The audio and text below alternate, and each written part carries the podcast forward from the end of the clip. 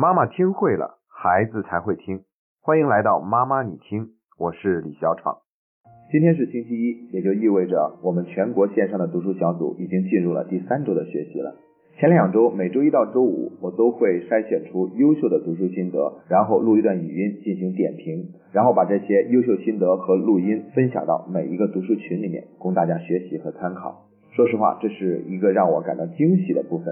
因为我没有想到家长的进步会那么快，他们的心得写的是那么的精彩。后来我跟我的同事商量了一下，为了方便大家更容易去读取到这些读书心得和录音，我们专门在妈妈你听的微信公众号里面固定的播放我们每一天的读书心得。所以如果你想听优秀读书心得的分享和点评的话，可以打开微信搜索妈妈你听4个字，就可以搜索到我们的公众号了。无论您是已经参加了我们全国的线上读书学习的，还是只是在收听妈妈你听的节目观众，您都可以登录我们的微信去看一看那些优秀的心得里面写的内容，好让我们知道通过仅仅2周的学习，一个家长都可以获得怎样的成长和进步。然后我们也可以问一问自己，如果自己同样也渴望这样的成长和收获的话，欢迎您扫描节目下方的二维码加入我们的全国读书群，我们会在合适的时间继续组建精进小组，带着大家一起进步，一起学习。那像今天呢，我要分享的主题就是关于我们某一个家长读书心得里面的内容。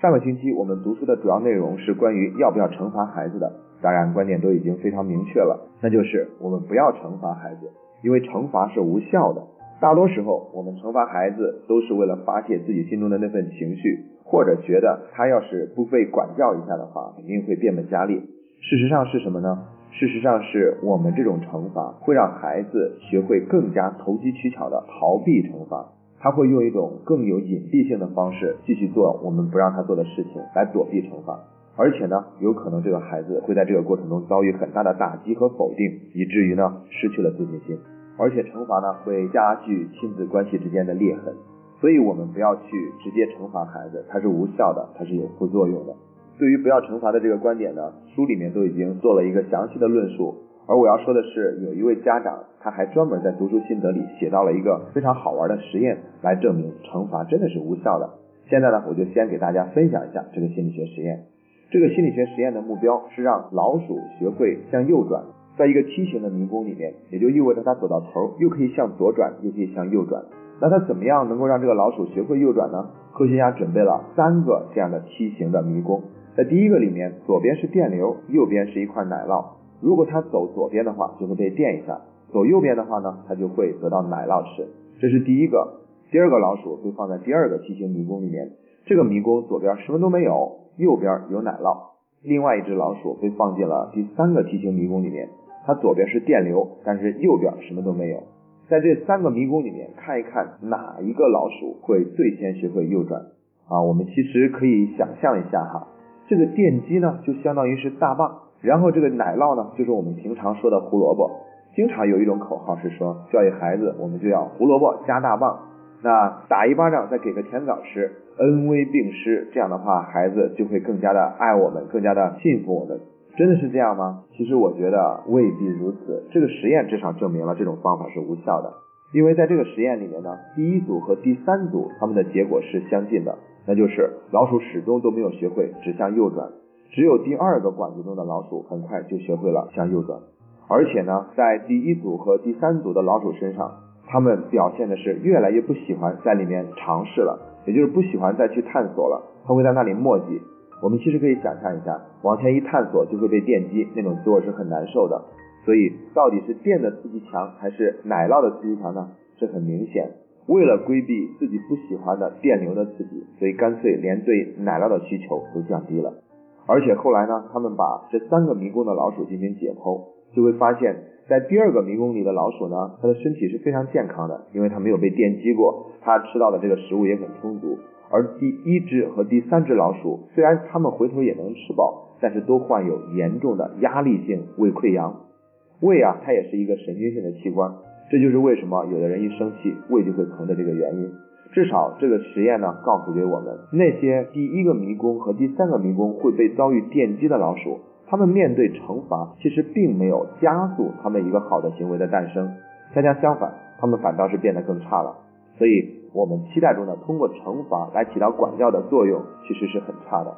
当一个人在社会上犯罪了，该把他关进监狱，那没问题，去关就好。但是想通过关进监狱就把他教化成一个好人，那这是另外一回事了。所以关进监狱里面，这是完成了一部分，另外一部分就是要想办法挖掘一个人心的善良，让他能够有一天有勇气重新回归这个社会，并且不会再走原来的老路。总之呢，我们就不要想着再通过惩罚去影响孩子，让他杜绝那些错误的行为了。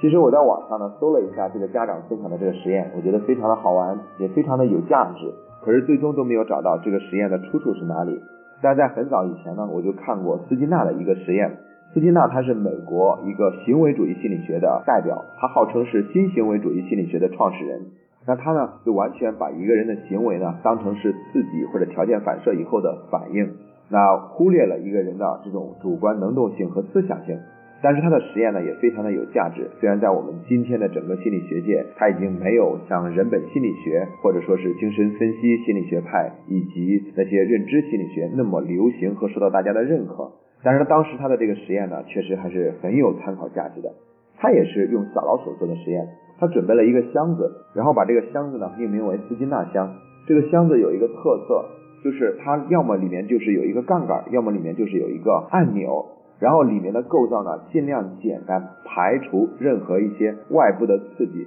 然后这个小老鼠呢就可以在里面自由的活动。他做了好几个实验，我们来看一下他第一个实验。他是把一个很饿的小白鼠放进一个有按钮的箱子里面，然后每一次不小心碰到这个按钮呢就会有食物掉下来，于是这个小白鼠慢慢的就学会了主动去碰按钮，好让自己得到食物吃。他要比当初前苏联的巴甫洛夫做的那个实验更进一步，因为他给狗喂骨头的时候晃铃铛是一个非常明确的刺激，而在这个实验里面呢，是小白鼠自己发现了按钮跟食物之间的关系。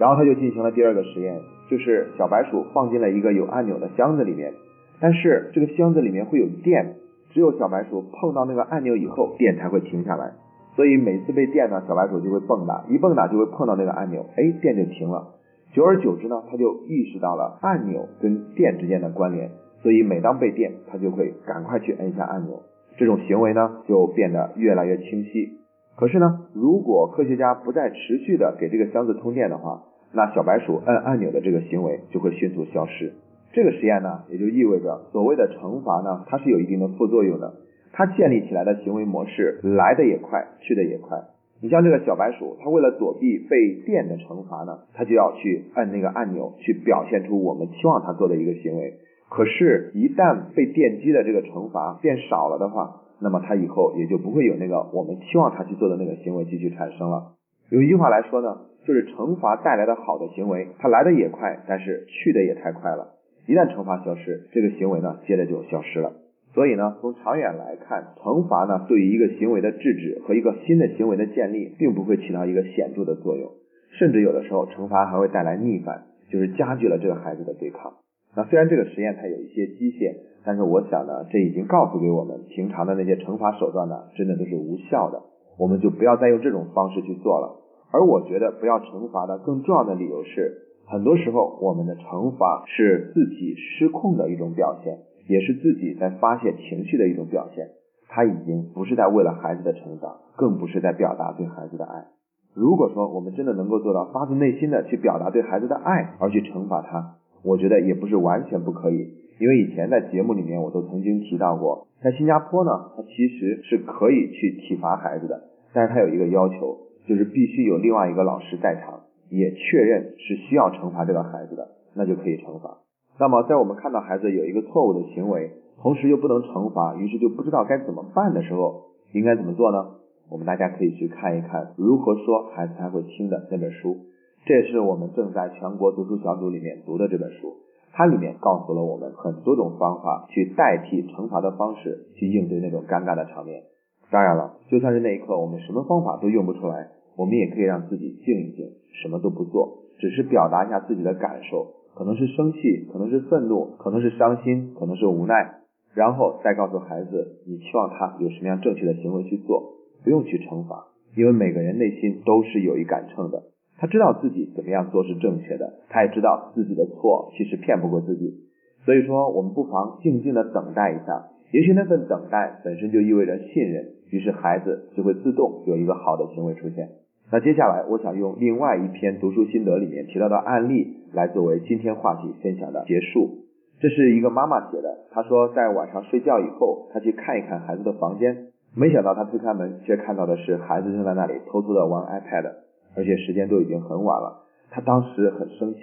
但是她让自己忍住，什么都没有说，什么都没有做，只是让自己静静的待在那。过了一会儿，孩子主动说，妈妈，我还是管不住我自己，算了，这个 iPad 还是交给你替我保管吧，如果让我自己保管的话，我还是会去偷偷玩它的。